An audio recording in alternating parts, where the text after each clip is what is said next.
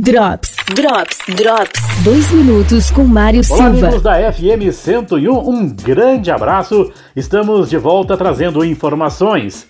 O Instituto Geral de Perícias do Estado disponibilizou desde a última quinta-feira, dia 18, da segunda via da carteira de identidade pela internet. A nova ferramenta foi desenvolvida pelo Centro de Informática e Automação do Estado de Santa Catarina, o CIASC, após solicitação do IGP.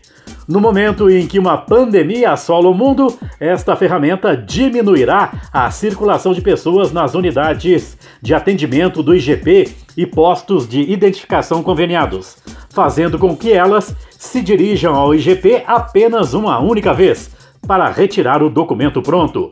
O Instituto segue trabalhando para proporcionar à sociedade catarinense a qualidade e excelência dos serviços prestados, ressalta o perito-geral do IGP, Giovanni Eduardo Adriano.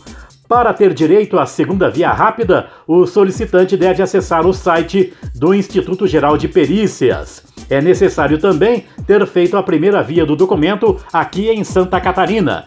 A emissão só ocorrerá após o pagamento da taxa de R$ 38,78, cujo boleto será gerado antes do término da solicitação e apenas no site do IGP. Drops. Drops, Drops. Patrocínio. Zago Casa e Construção. Super quinzena de ofertas. Porta de madeira interna pinos 60, 70 e 80 centímetros. Completa 173,90 a unidade. Agora a loja das óticas Carol no Lages Garden Shopping tem estacionamento gratuito de segunda a sexta das 13 às 20 horas.